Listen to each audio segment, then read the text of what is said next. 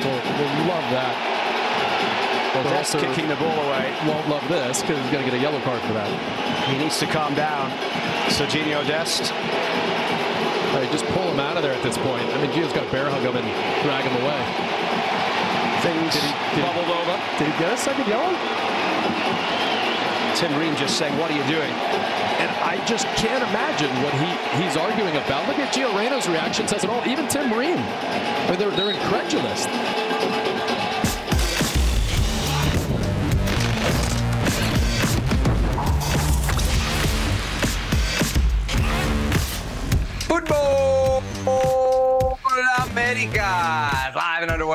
On ESPN Plus alongside Herculez Gomez. I'm Sebi Salazar for what is episode 303 of this show. We're coming to you in the moments immediately after the United States falls two to one away to Trinidad and Tobago in the second leg of a CONCACAF Nations League quarterfinal. Good thing the first leg finished 3 0 in Austin, Texas. So the U.S. moves on by an aggregate score of 4 to 2. Herc, is that enough for you to wipe away the ghosts of Cuba?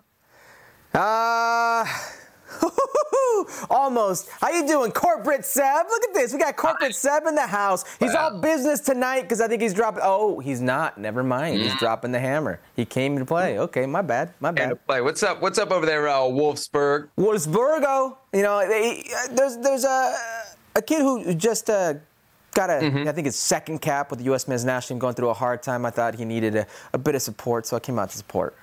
Good friend of the program there, uh, Kevin Paredes. All right, we got uh, lots to get to on this episode 303. Kasey Keller going to join us in just a few seconds, obviously, to talk about the United States, the team at large, but also the goalie situation, something he knows quite a bit about. We're going to hear from Mauricio Pedrosa as well. Mexico, of course, coming off a big loss in the first leg of their quarterfinal against Honduras, second leg tomorrow. We'll preview that. The U.S. women's national team has dropped their latest roster ahead of the December friendlies against China. Big omission there. No Alex Morgan uh, on the list. We'll talk about the under 17 World Cup. Herc both the United States and Mexico through to the knockout rounds. And now we know where the Copa America final is going to be. Also, where the opener is going to be. So we'll talk about that towards the end of the show. But uh, let's start with U.S. men's national team in action. Leg two of the CONCACAF Nations League quarterfinal down in Trinidad.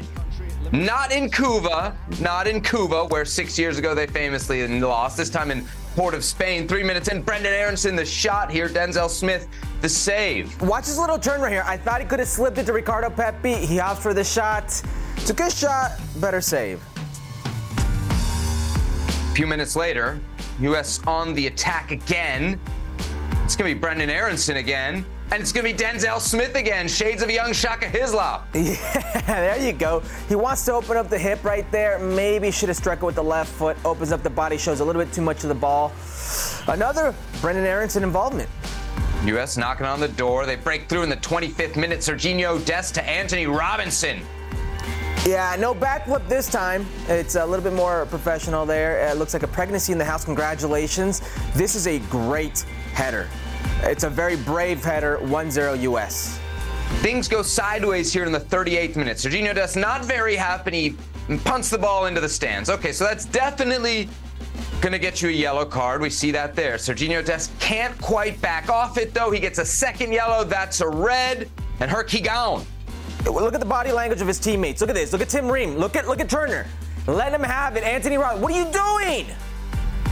And from there, Trinidad and Tobago would strike Reon Moore. Yeah, this is a tough one. Uh, Cameron Carter Vickers leads him away. He's got very little anger. Watch Matt Turner slip here. This is on Turner. It's unlucky. He slips right here. Good body right there on Cameron Carter Vickers. It's the right foot, and you're going to see it right here. His right foot is going to slip in that turf and he can't get it, gets beat near post. All right, this point still four to one on aggregate. Alvin Jones, remember he scored in Cuba in 2017, another banger. Yeah, he was involved in the own goal of Omar Gonzalez, involved in this banger. This one was on Turner. There it is, the final score in Port of Spain, Trinidad and Tobago 2, US 1. The aggregate score over the two legs, US 4, Trinidad and Tobago 2. Joining us for more, a member of count them, four World Cup teams with the United States, our good friend and colleague, Kasey Keller. Uh, Kasey, I want, I want to discuss the performance. I really do. But I can't get over what Serginho Dest did as the uh, older of the old school guys on this panel. I know you got no time for what we saw tonight from the American right back. No, I have absolutely no time for it. For me, it's it's it's unacceptable and and you really uh, inexcusable. I mean, I like Serginho. I had a good talk with him this summer uh, during during the after the semifinal. Uh, I love that you know he's trying to put his club career you know back together after the difficulties at Barcelona. I mean, but. I have no idea what what's possibly was going through his head. Look, okay, he's is he upset that it was a foul? Was he upset that the ball was called out of bounds? Was he just okay? Then then he loses his mind and punts the ball away to get a stupid yellow card. But then just sit back and go, you know what? Okay, calm down. There's there, there's no reason to continue this. And then he's fighting with his teammates because they can't believe what he just did.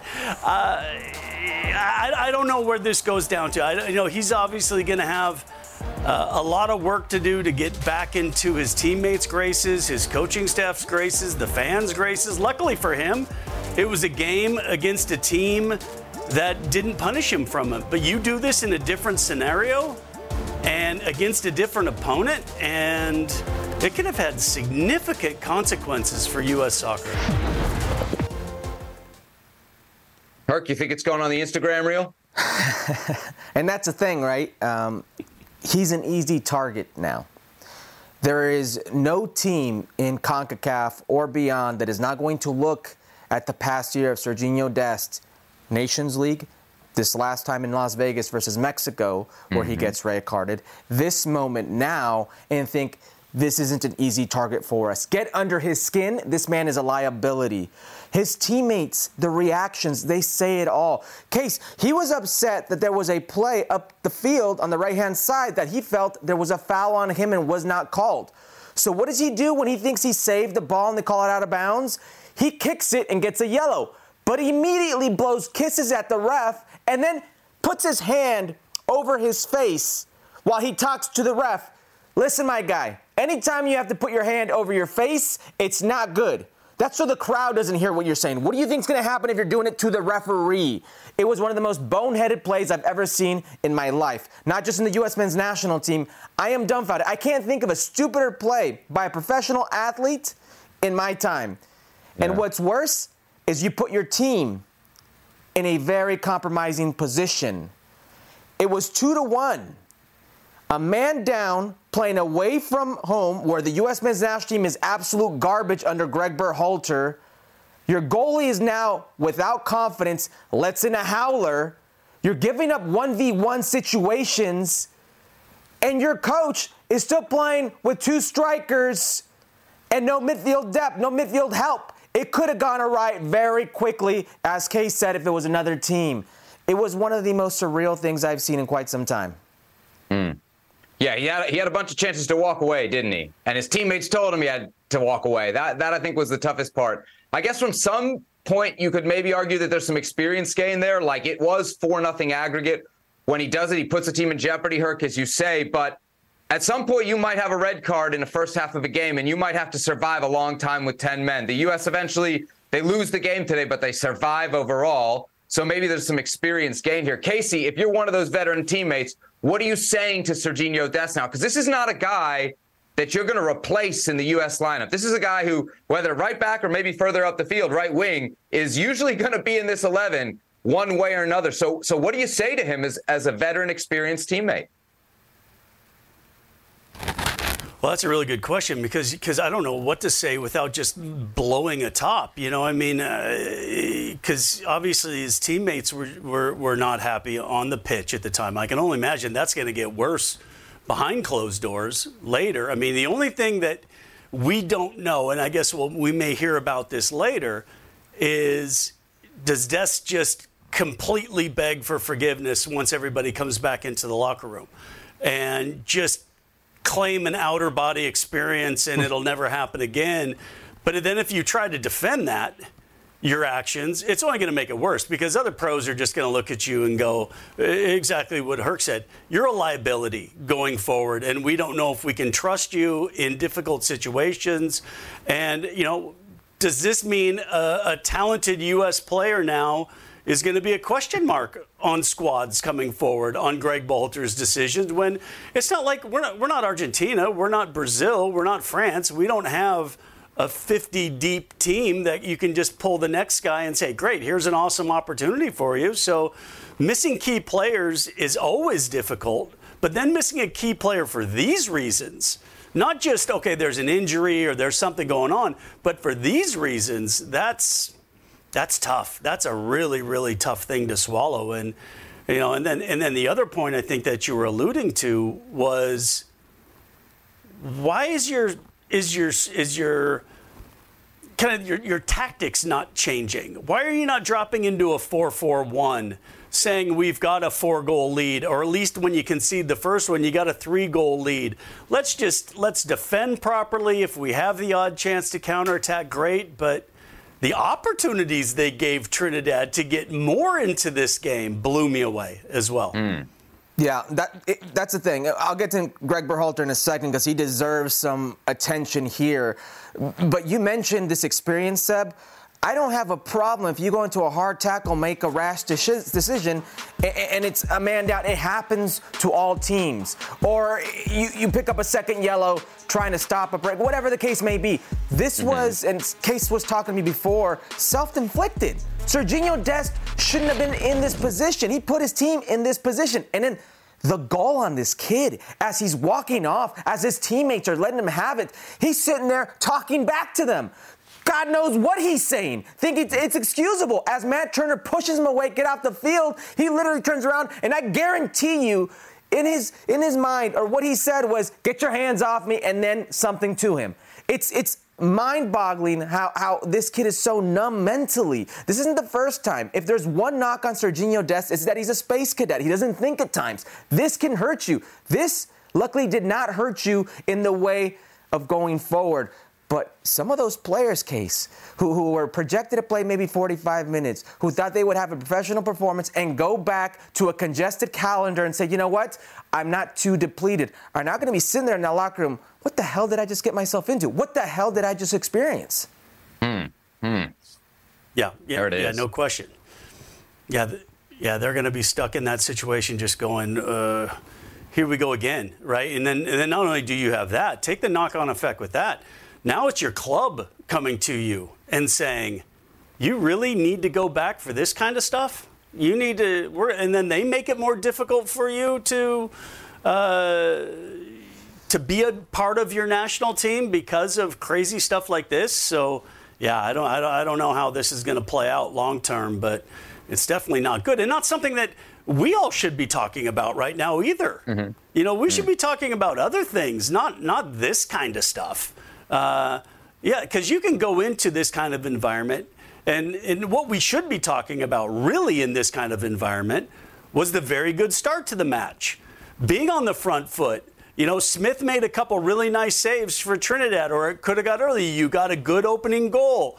Now let's see the professionalism of this team going forward and in a way with a tricky pitch and all this kind of stuff. And instead, we're talking about this stuff. Hmm. Hmm. Uh, Herc, if we look at the 180 minutes as a whole, right? Because let's let's look at this 90, which was mostly a man down, and then let's look at the first 90, which is mostly a man up.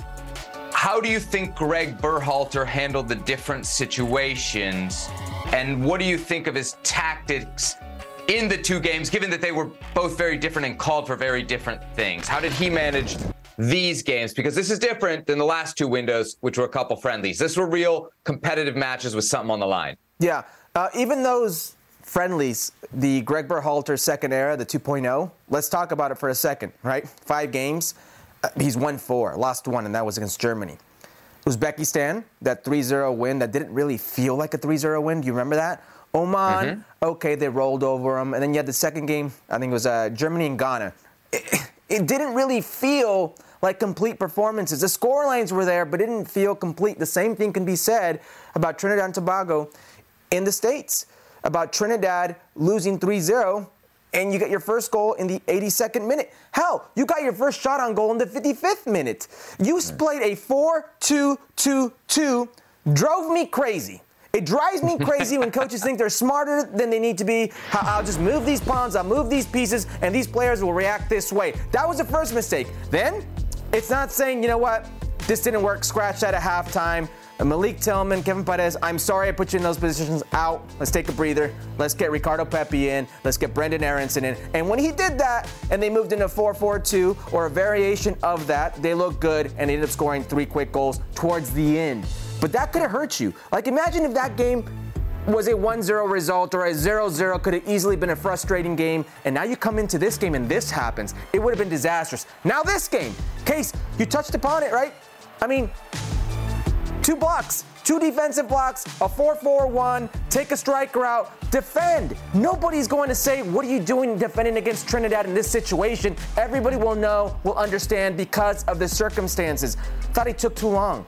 I, I don't know why he took Giovanni. I can see, let me rephrase that. I can see why he took Giovanni Reyna out in this game, given his history, given his, his uh, lack of being able to be fit throughout a course of a season.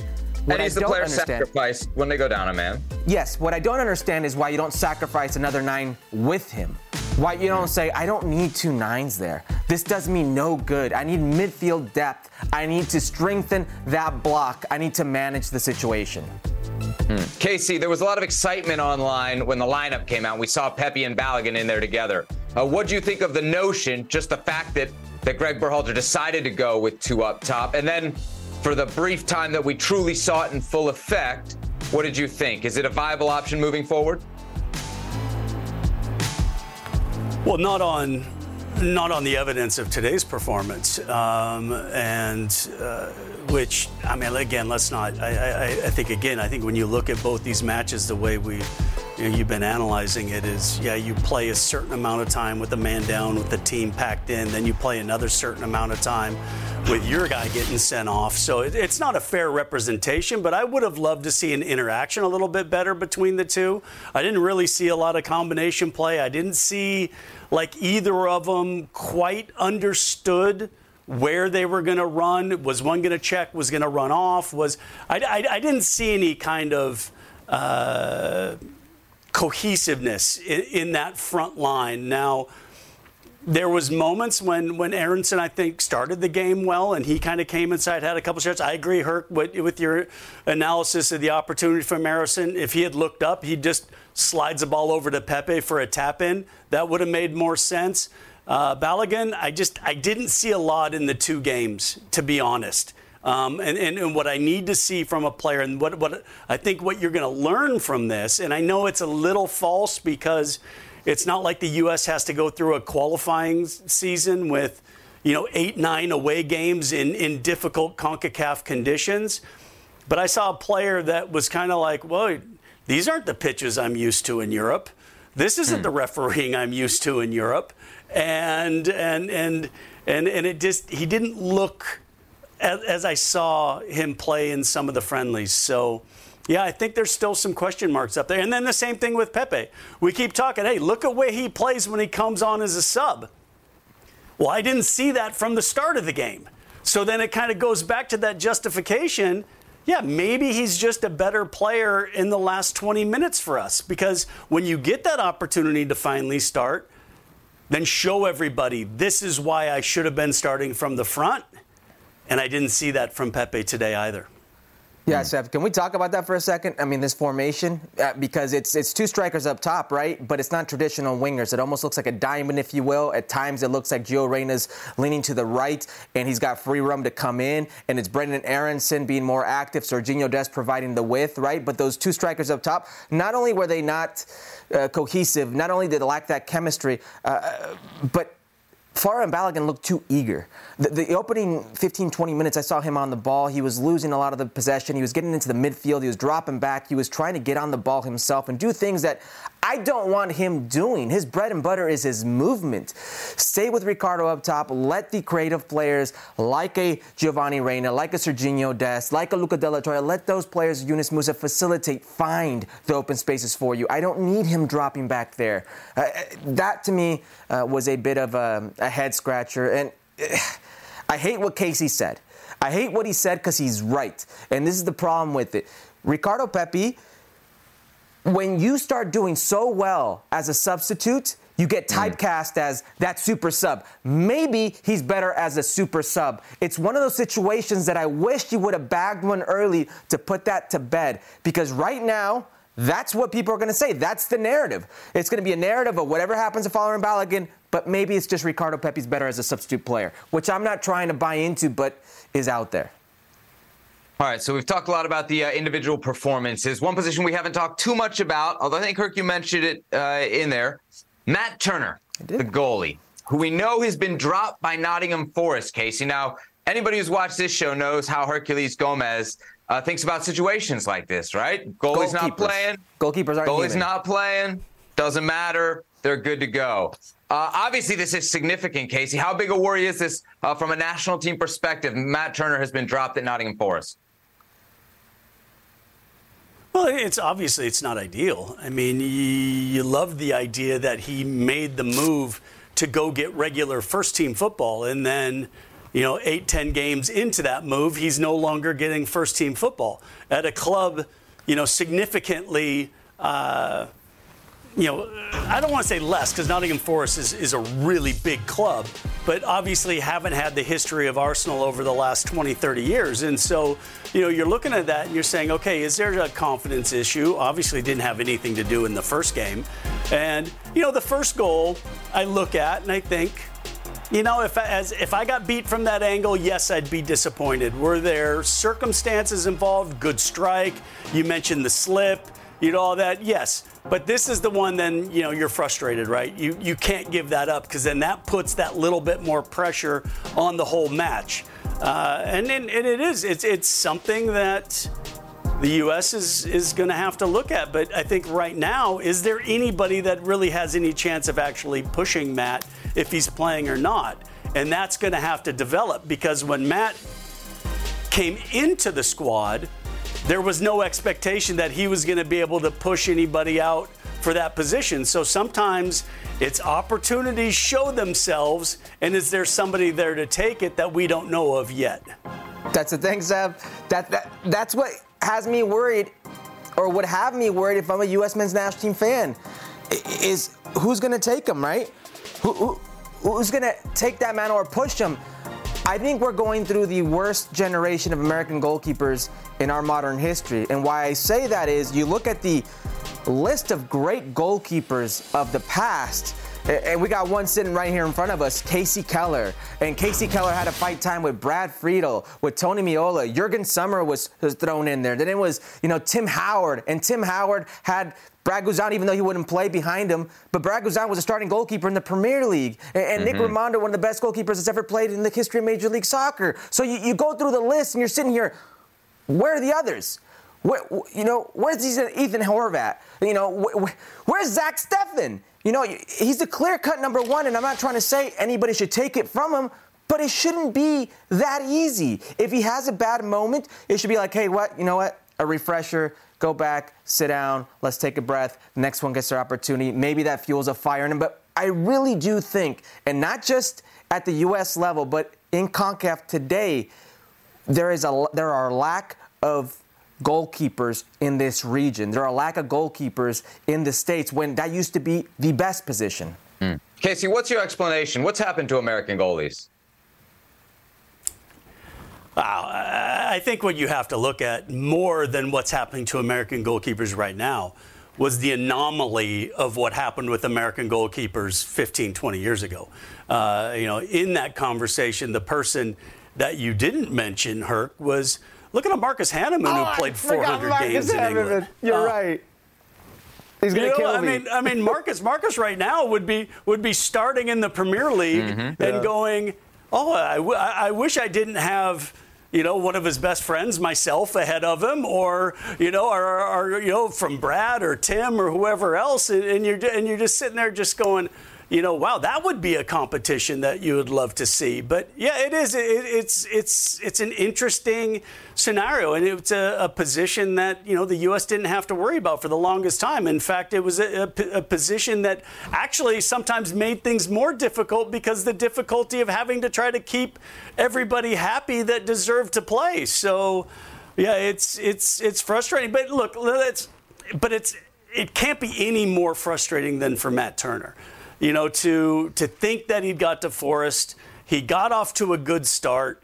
Uh, they made the signing, you know, to bring in the Greek goalkeeper as well. Let's not forget Greek owner. Um, and and then when when when the blip happened, then he lost his spot. So, but Matt, look, Matt's a great kid. Matt's a great guy, and, and I wish him the best. And hopefully he can, you know, very quickly get back in, in into starting for Nottingham Forest, and then you know put this game behind him because look, we've all been there. And the nice part about having a bad game in goal is when you have a bad game and, and it doesn't affect the result. Because this is a result over two games. Not losing 2 1 in this game, it doesn't mean anything. But the fact that then you could just go through, get to the semifinal, and, and the mistakes didn't cost your team. Hmm. All right, there he is, Kasey Keller, a member of four U.S. World Cup teams, and our good friend here on Futbol Americas. Kasey, thanks for staying up late with us. Appreciate the time, and we'll see you back here on the show very soon. Thanks, guys. There he is, Kasey Keller, a uh, frequent contributor here on Futbol Americas. All right, let's move on to Mexico. Had uh, their first leg against Honduras on Friday night and got off to a real rocky start. Memo Ochoa off his line early, gets clattered into, and Herc would have to leave the game injured. Uh, about 15 minutes later, replaced by Luis Malagon. Yeah, it's Choco Lozano, just a clash of injuries right there. It looks like he got a stinger on that shoulder. He would come out and things would go bad. 30th minute, Luis Palma into the box for Choco Lozano, and it's 1 0 Honduras. Yeah, this ball's played behind Luis Palma. It's a great look, but what is Cesar Montes doing here? Choco Lozano with just a delicate of finishes. Honduras up 1 0. Three minutes after the goal, Lozano again, and Malagon makes the big save. All right, good save, bad finish. You decide, Seb. Uh, good save. Let's give it to him. He needed it there. Okay. First half stoppage time. Honduras almost get a second. Jesus uh, Gallardo here off the line. Yeah, Luis Palma takes a touch. It escapes him, but luckily for him, he reaches it. And this may have not been going in. Gallardo doesn't want to take any chances. Late in the second half, Honduras still up 1 0. Jorge Alvarez to Bryan Rochez 2 0. Rochez, okay. The nutmeg on Edson and Rochez, watch him spin Johan Vasquez like a top right here. Whoop! And then it's over. Honduras 2 0 winners in the first leg. Second leg Tuesday in Mexico City at El Estadio Azteca. Great to welcome into the show now our good friend and colleague Mauricio Pedrosa. You can see him five days a week on ESPN Deportes. We're uh, alongside with Herculez Gomez. He hosts Ahora Nunca Mao. Great to have you with us on the show. Let's dive right in here. Who do you think uh, bears the primary responsibility for the first leg defeat in Honduras? Many people in the Mexican press are signaling Jimmy Lozano. Uh, great to see you guys. Great to be here. Uh, it all starts and ends with the manager, usually. And that's how we like to break down games like that. I don't think that's the case. Uh, regardless of who would have coached this team, with the individual performances that we saw, maybe the end result would have been the same. So I am going to blame the players in general. Mm. It's hard just to single out someone but I was I was very very disappointed with the way the team handled himself and you could hear from Edson Alvarez, one of the few players that spoke after the game, and I, I thought he was very candid with his quote saying, listen, uh, we lacked personality, and it started with me. And it should start with them because Edson Alvarez, maybe it is the heart and soul of this team, and his hmm. performance, mm. technically, tactically, was, was very subpar. And yes, the rest of the team was pretty much the same. So uh, we've been we've been through this many many times. I feel like every time I come on the show is to find someone responsible for a very poor perform- uh, performance from the Mexican national team.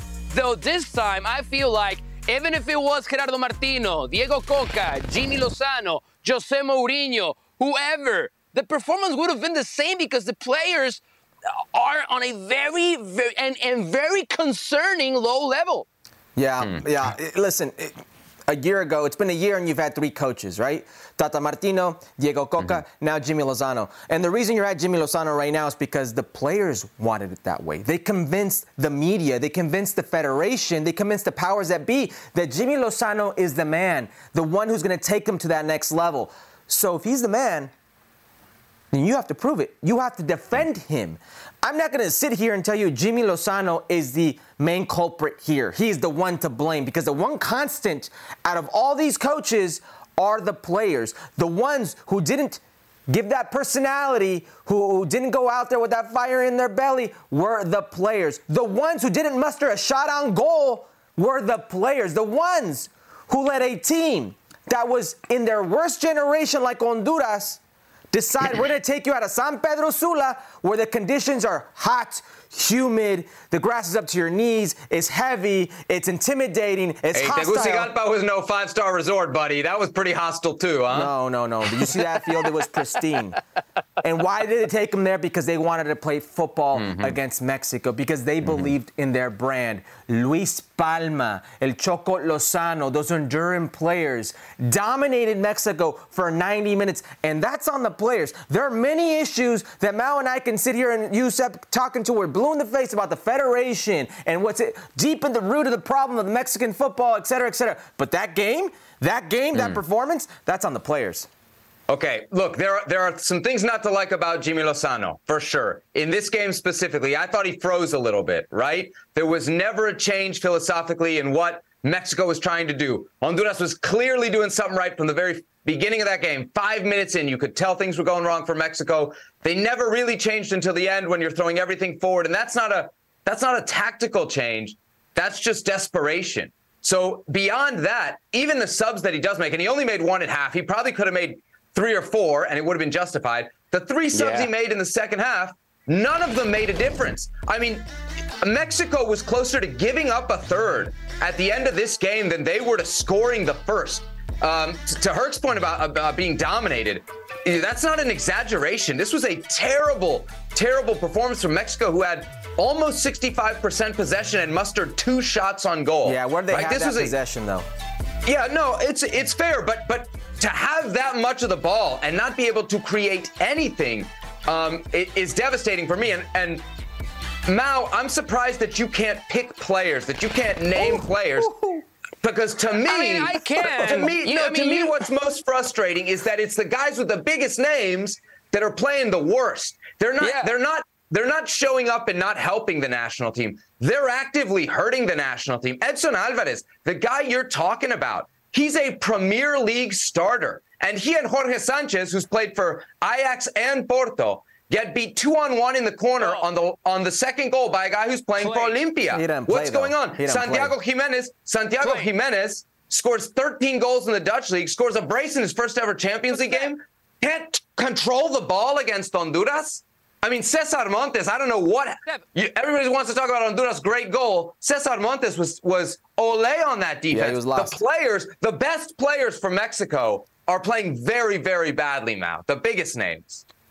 But I want to. But, but here's here's why. Here's why I did not want to give you a name. It's easier to try to find a name, one player that actually performed well, right? So because we can we can go spot this position by position. And what does performing well in a two nothing loss where you get killed every, matter?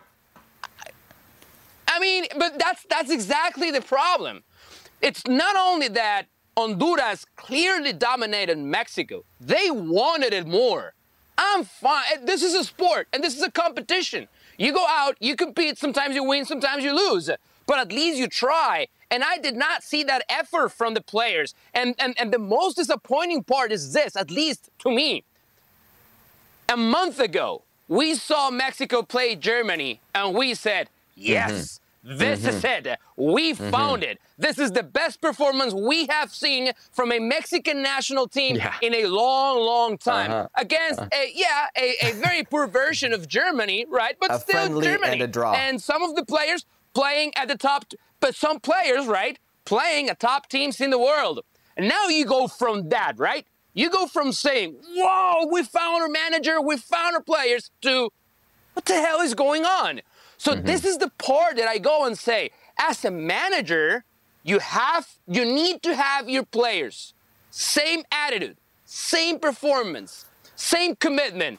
If it's Germany, if it's Honduras, if it's Belize, if it's Brazil, if it's Argentina, if it's El Salvador. And we did not see that. So that's on the manager, but it's also on the players. Because, Herc, and correct me if I'm wrong, eh, you don't need a manager to tell you what involves, what entitles to play representing your country. Yeah. If you need a manager for that, then the sport is not for you. Yeah. And that's what the players showed on Friday night. The reason I'm okay with Mao not naming players because you would name players if there's a silver lining, if there are players who had good outings. I don't think there was one player that you could say had a good outing, top to bottom, who came in or who started.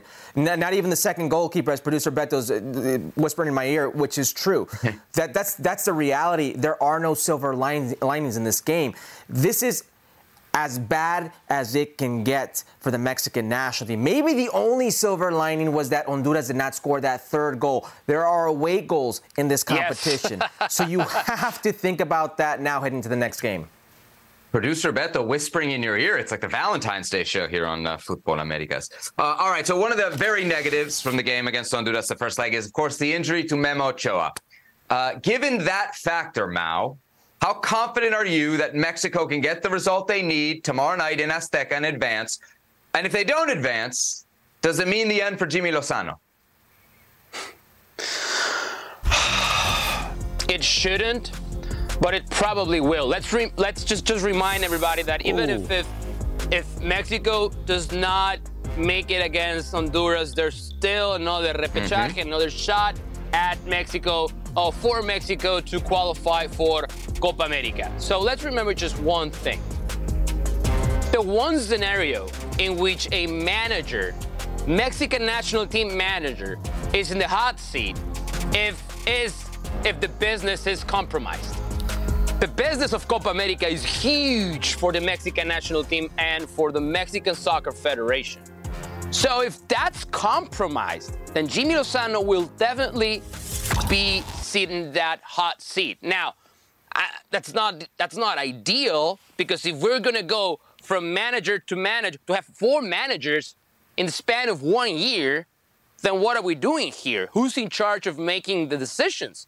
Because if you're listen, if this happens, this is just a reflection on those decision makers. If you have to constantly change managers, that means that you're not qualified, you're not competent to decide who should be the uh, uh, the head coach of the Mexican national team. So I I want to believe Jimmy Lozano will be there for the long run, but experience tells us the opposite. Mm. If things go south against Honduras, he will absolutely be in the hot seat. Now, what do you think happens on Tuesday night? You think Mexico can turn this around? Do you have any confidence after what we saw? Honestly, I don't.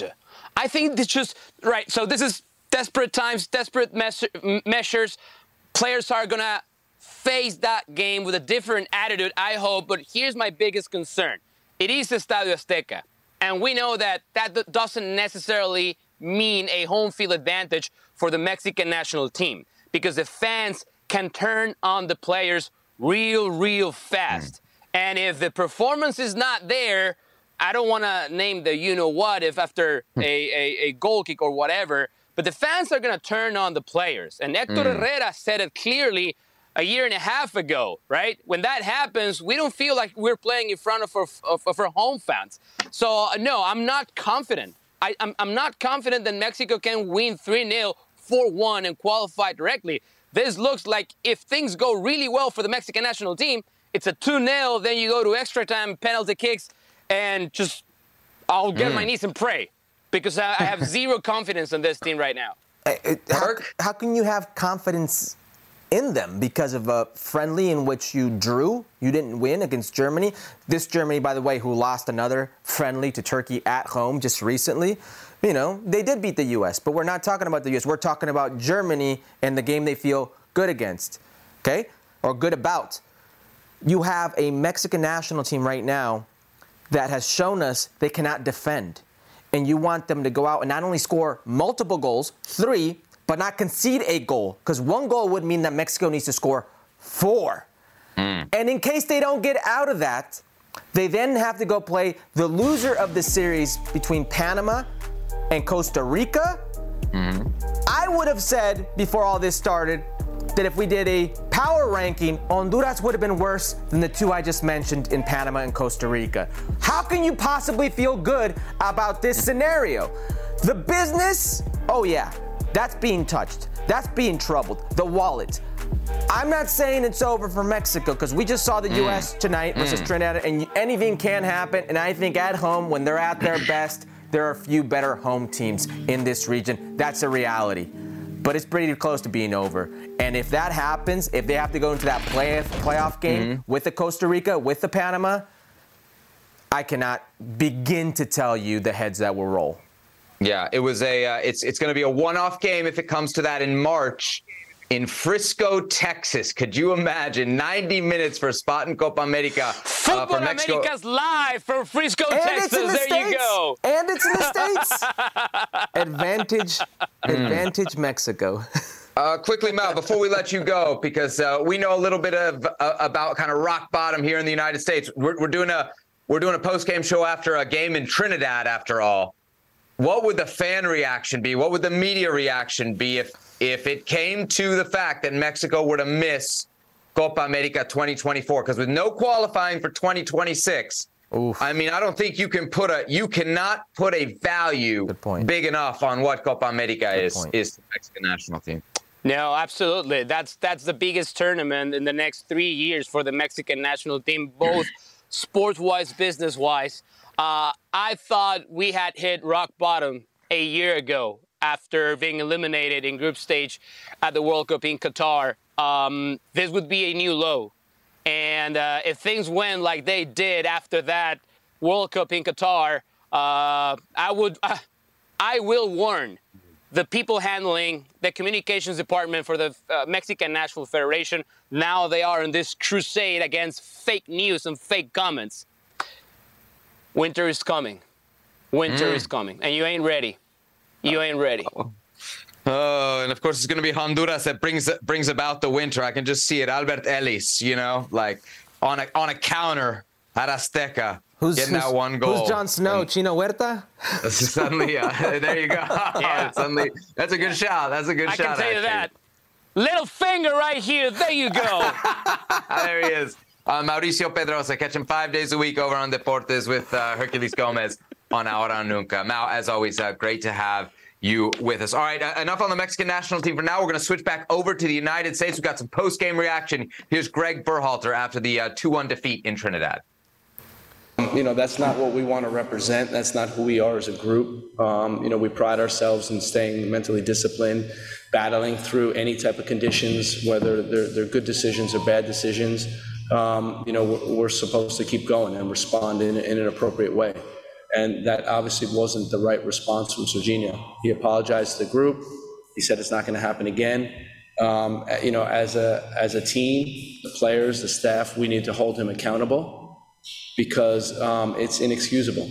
It really is, and um, you know we're very firm with our with our words after the game. You know, he put a number of guys in jeopardy, made a number of guys do a lot of extra work in this weather and um, it's inexcusable. You know, according to our plan, there was going to be a lot of different things happening, right? Um, and you know, the plan gets thrown out the window a little bit when you're when you're down to ten men. Um, you know, we had Alejandro warming up; he was going to come in for for Gio.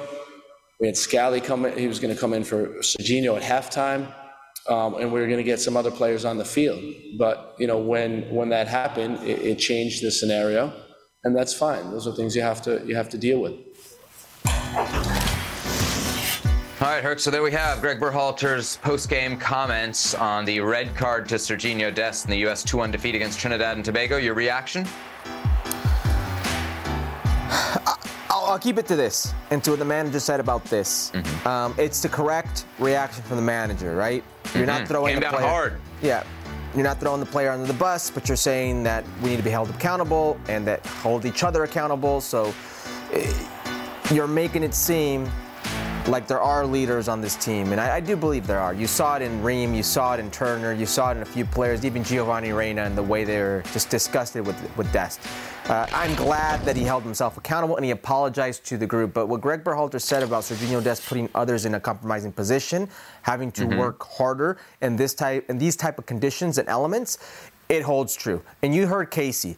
The only club the only club that's going to be happy with the situation is going to be PSV, who gets Serginho Dest back and rested. The rest of those clubs are going to be asking themselves or asking their players, why do you continue to go? We just saw the studies done in the Premier League with the amount of players who have gone down to injury. We're about to talk about one, Michail Antonio.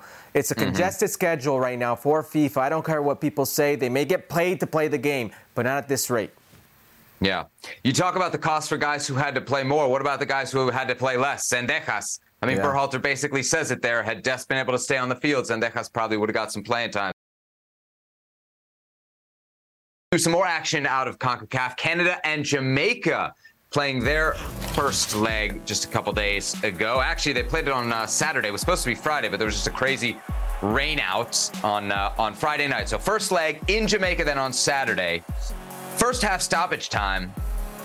Uh, we're going long ball here. All right, Hurricane is going to end up at the feet of Jonathan David. Canada, 1 nothing. Jonathan David, there he is. Premier nine in the region. And then look at this turn on two players by Cyle Larin. It's too easy. I don't care how strong he is. You cannot let it be that easy. 1 0 right before half. Worst possible timing if you're Jamaica.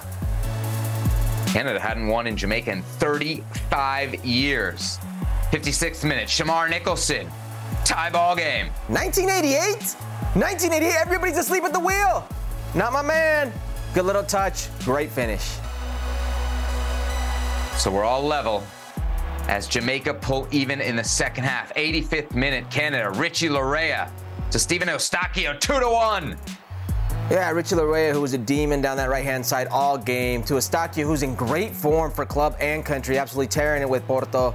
Nice little calm finish. First win in 35 years for Canada.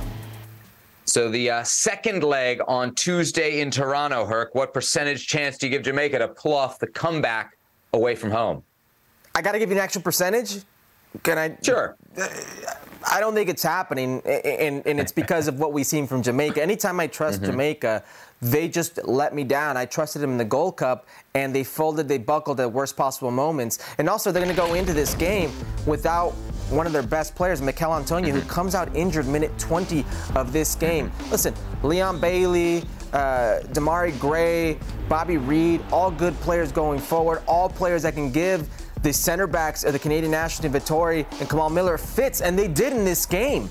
But there's just too much talent, too much cohesiveness, too much of a team on the Canadian side. And I know what you're going to say. Well, why did John Herdman leave if this is the true with the Canadian side? Let's look mm. at the mm. actual official games, right? Mm-hmm. Um, forget Gold Cup, which was a, a, a, tournament they didn't take seriously and the stars did not come out for. Okay, uh, if you look at it, it was Panama. They beat Panama, a very good Pan- Panamanian generation coming through, and then they lost to the States in the final of the Concacaf Nations League. After that, I believe was a game versus Japan, and everybody's losing to the Japan these days. so yep. say what you will there, Japan is running riot on the world. It's still a very good team with extreme playmakers who are going to be playing at home, Seb. I don't see how a team like Jamaica, Sans Miguel, uh, Sans Antonio, can pull this off. I don't see it happening. It, yeah. it, it's gonna. It's a tall order. It's one that I don't see happening. It would be one of the biggest meltdowns of meltdowns in Canadian footballing history if it did happen. Yeah, and there's been some meltdowns. I would put it about 10% or less, right? I don't think there's much of a chance. Michail Antonio, by the way, looks like a pretty serious injury. He's going to be out for a few months. And uh, there was a time when we looked at that Jamaica front three, Antonio now injured, uh, Leon Bailey, Demarai Gray. Demarai Gray's now made the move to Saudi Arabia for some money. Um, and Leon Bailey, man, he had at least. Yeah, good looks you know, the, the XG on those two chances in the first half, it's pretty high. And it's not the first time that I've seen Leon Bailey at this level have really good chances and not finish. And if you're Jamaican, you're not going to take your chances at home. You're probably not going to take them on the road. So I got to think that Canada, up two to one, going back to Toronto on Tuesday night, are going to be able to get the job done. All right, we've talked about the men's game quite a bit here on episode 303 of Futbol Americas let's focus in on the women's game because the U.S. women's national team has dropped their 26 player roster for the December friendlies against China. We got a game December 2nd in Miami, well, uh, Fort Lauderdale, and December 5th in Frisco. It's the first roster since Emma Hayes uh, was named as future manager, though Twyla Kilgore is still the interim. Alex Morgan is one of 10 World Cup players not called into this list. There are two uncapped players, Jenna Nighswonger of Gotham FC. She was Rookie of the Year, part of that championship defense, and Corbin Albert, a 20 year old from Illinois who plays for PSG. But uh, Herc, as I mentioned, the big headline Alex Morgan's omission. Is it something, nothing, or everything? Everything, Seb.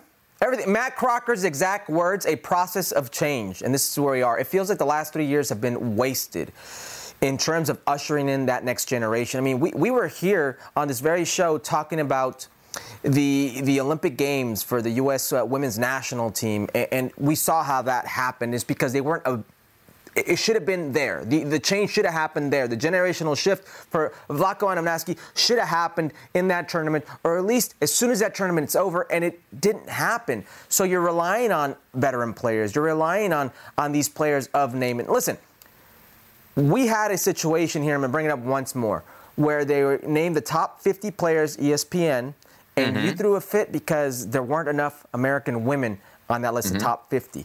Now, mm-hmm. I think we're both in agreement that there is a deep pool. Would you agree with that? Of American players? Absolutely. Okay, yeah, here's sure. the problem there's not a wide net. Okay? Hmm. That is the issue. Because in this deep pool, you kept relying on the likes of uh, Alex Morgan. Uh, when Alex Morgan, uh, after mm-hmm. her great last season two years ago, was maybe showing a little bit of a decline. You didn't get anybody else there to push her. You started relying on the likes of bringing into a tournament um, Megan Rapinoe, uh, Becky Sauerbrunn, then she's not available. Uh, you were waiting on Julie Ertz instead of trying to find somebody who'd be that six. So it just seems like these last three years have been a waste. You could have been looking at Jaedyn Shaw, Olivia Moultrie, uh, Mia Fishel, who actually these players will get a chance today. Uh, mm-hmm. You could have been ushering in the next. I think this is a signal of that happening. All right. I got to disagree that it's everything. I think it's a little bit more something, right? One thing Kilgore says in her comments here that the players not called in are still very much a part of the team. Uh, Alex Morgan, coming off a long season, 33 years old, makes a lot of sense to give her a break, especially when you look at the rest of the roster, right? There's a lot of, hey, let's give this person a try here. You know, you know what Alex Morgan is. Right. You don't need to call her in here. Um, what I think is important to acknowledge is this is not just the first roster since Emma Hayes was named manager. Emma Hayes had a say in this roster, okay? And so Emma Hayes reportedly may be in attendance at these games, or at least one of these games. And so the first time Emma Hayes is going to see her team as her team, Alex Morgan's not going to be around. And here's the reality here the Olympics are coming, roster spots are at a premium. There's only 18 of them. And if Alex Morgan isn't your starting striker, then you got to ask, is she in the 18? And if she's not in the 18, that's a major big time decision. Uh, and I said this on the website just a couple days ago. It's going to be the first for Emma Hayes. It is, it is the biggest decision that she will have to make when she takes over ahead of the Olympics. Maybe it'll already be made. Maybe Morgan will have turned it up in the NWSL. Maybe she'll be off to a great start. And there's, there's no doubt you're taking her. Um, but right now, as things are, something something. I'm not willing to go everything just yet. Uh, USA against China, a couple games early next month, December 2nd and December 5th. All right, from the women's game, let's go to the uh, under 17 World Cup, Herculez Gomez. In Indonesia is where this is going on. The U.S. falling to uh, France 3 0 on Saturday, kind of a sour end to the group phase. Uh, the U.S. actually won their first game 3 1 over South Korea, and then won their second game 2 1 over Burkina Faso. So they finished second in Group E. The big star of the show so far has been a young man named Nimfasha uh, Berchimas, 15 year old from Charlotte FC. Uh, has scored, I think, three goals. Yep. And he's got the U.S. in the uh, round of 16. They're going to play Germany in just a few hours, actually, early Tuesday morning. Mexico, we know, are a power at this level, uh, winning it in 2005 and 2011. Didn't win their first two games. In fact, they lost to Germany uh, three to one, and then drew two two against Venezuela. But in the group phase finale, they beat New Zealand four nothing. And in fact, our guy Fidel Barajas had uh, one of the four goals against New Zealand. Mexico for their efforts finishing second in Group F. uh, and that set up a round of 16 matchup against Mali, who were second uh, in Group B. So here's a look at the graph at the bracket. It's USA against Germany, who beat uh, Mexico uh, 3 1 in the opener. That's on the uh, U.S. side of the bracket, which is actually probably the more stacked side. The Mexico side, uh, Mexico gets Mali, and then the winner of Iran against Morocco. And here's the stacked side of the bracket. Look at that. Uh, Spain has already beaten Japan. So U.S. has to beat Germany. Uh, then they'd have to go against Spain. And then probably either Brazil uh, or Argentina in a potential semifinal. So, given that information, Herc, uh, U.S. or Mexico? Who do you think is going to go further at the Under 17 World Cup? well, can I just really briefly just say mm-hmm. uh, Spain and Japan get matched up in every single tournament, yes, men's, yes. women's, youth mm-hmm. national teams, whatever the case may be. The ping pong balls at FIFA. Uh, Something's yeah, up there. Right? Exactly, exactly. And always great matchups. Anyways, uh, I think evidently, just looking at the calendar, or should say the mm-hmm. bracket, mm-hmm. um, the immediate game would led me to think that it would be much more complicated for the U.S. men's national team to play against Germany than it would mm-hmm. for Mexico to play against Mali. And Mexico with Fidel Barajas and Stefano Carrillo of Santos Laguna, who's a very, very good yes, nine. Yes, they seem to have yes. a good understanding. I could see them going a bit further in that bracket. So I will say Mexico. That said, this U.S. team they've sort of surprised me. If you look at that French game, if you look at the game against France, I know it's the scoreline is 3-0, right? But they were resting a few of their ballers. Uh, Figueroa didn't start.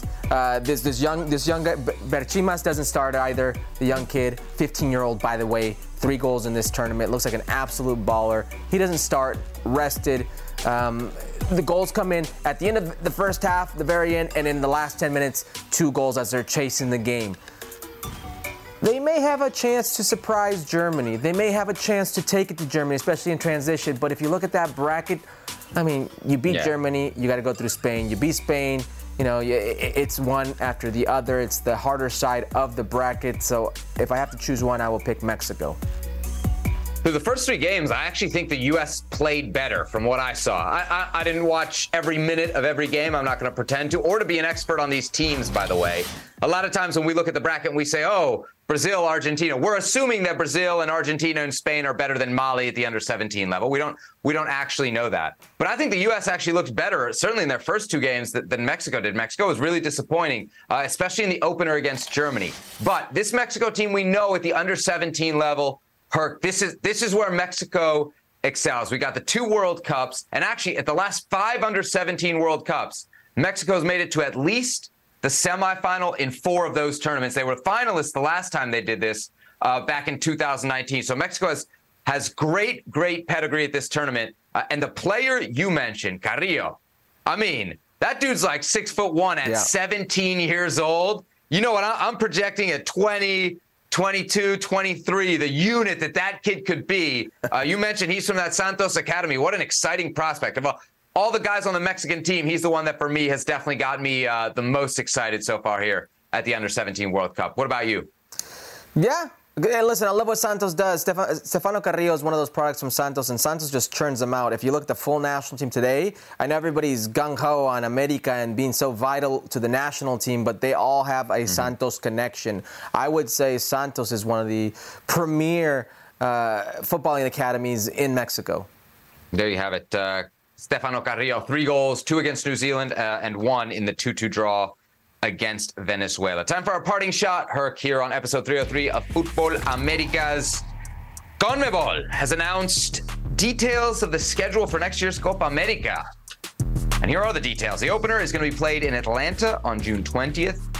And the final is going to be held in Miami at Hard Rock Stadium. There you see it on July 14th. What do you think, Herc? Is this a early retirement present for our good friend Lionel Messi? You know it. I don't even know about early retirement. I, I, think this is just good business uh, on their part. They see the possibilities of Argentina making it to the final. And they think, mm-hmm. imagine in Miami, mm-hmm. Messi's hometown. How great can this be? It is an event town. Miami is an event town. My worry isn't so much the final and it's hard to swallow because you're you're here in Los Angeles and you see what LA can be and you see what was you know Dallas and Arlington and what that can be as well. Mm-hmm. But Miami absolutely merits a case for, for being a great final. It's the opening game being in Atlanta that I kind of is strange to me. Um, you're just prioritizing the money there, right? If the idea is to play the best brand of football, you don't take it on turf. And if you're telling me that uh, no way they'll play it on turf. No way they'll play that game on turf. They'll roll a real, they'll roll real grass in there. Come well, on, that's, they always that's got a even more of a that. problem because there there's a team, Atlanta United, actually plays games in the summer. So if you're trying mm-hmm. to tell me they're going to roll turf on it, that's even more dangerous. It takes time for this sod to set on turf. That's even more of a mm-hmm. danger sometimes than the actual turf itself. So that worries me is that we're still prioritizing the dollar instead of the sporting. Hmm. It's funny you say prioritizing the dollar. They could have gone to a bigger stadium than Hard Rock. It holds like 70,000. They could have gone somewhere bigger and sold a lot more tickets. It's not about attendance. If they wanted it's to. not about attendance. It's about mark. It's about sponsorships. It's about marketing. If you can have Messi in Miami, it, it just sells. Okay. Yeah. Yeah, and we know Messi. Messi anywhere other than Miami, we know uh, does not sell. Notably. Listen, listen, no, hold time out. I just came back from the Formula One in Las Vegas, and it wasn't full. Whoa, big time. And it wasn't full. But guess what? They did over seven billion dollars on that weekend. It's about selling it. It's about selling the event. I think Miami be fine selling the event. All right. Uh, what about the weather, by the way? July 14th in Miami. Could be hot. Uh, could have some storms. Uh, could be a lot of factors there. But uh, should be a fun day nonetheless. The 2024 Copa America final. We now know it'll be in Miami. July 14th, 2024. All right, that'll do it for this edition of Futbol Americas. He's Herc. I'm Seb. Thanks for watching. And uh, make sure to come back on Thursday. I know it's Thanksgiving, but it's going to be our Thanksgiving special. So do not miss Thursday? it. We got to work on Thursday, Thursday, episode 304 I'm supposed of to, Futbol America. I'm supposed to this cook. Thursday. I'm supposed to cook No, this we're, Thursday. we're live from the Thanksgiving dinner table hey, of Herc and Seb. To be honest, you just put on like a basketball shirt, didn't you? That's not even soccer related. like, Come on, bro. It's PSG. Show some love.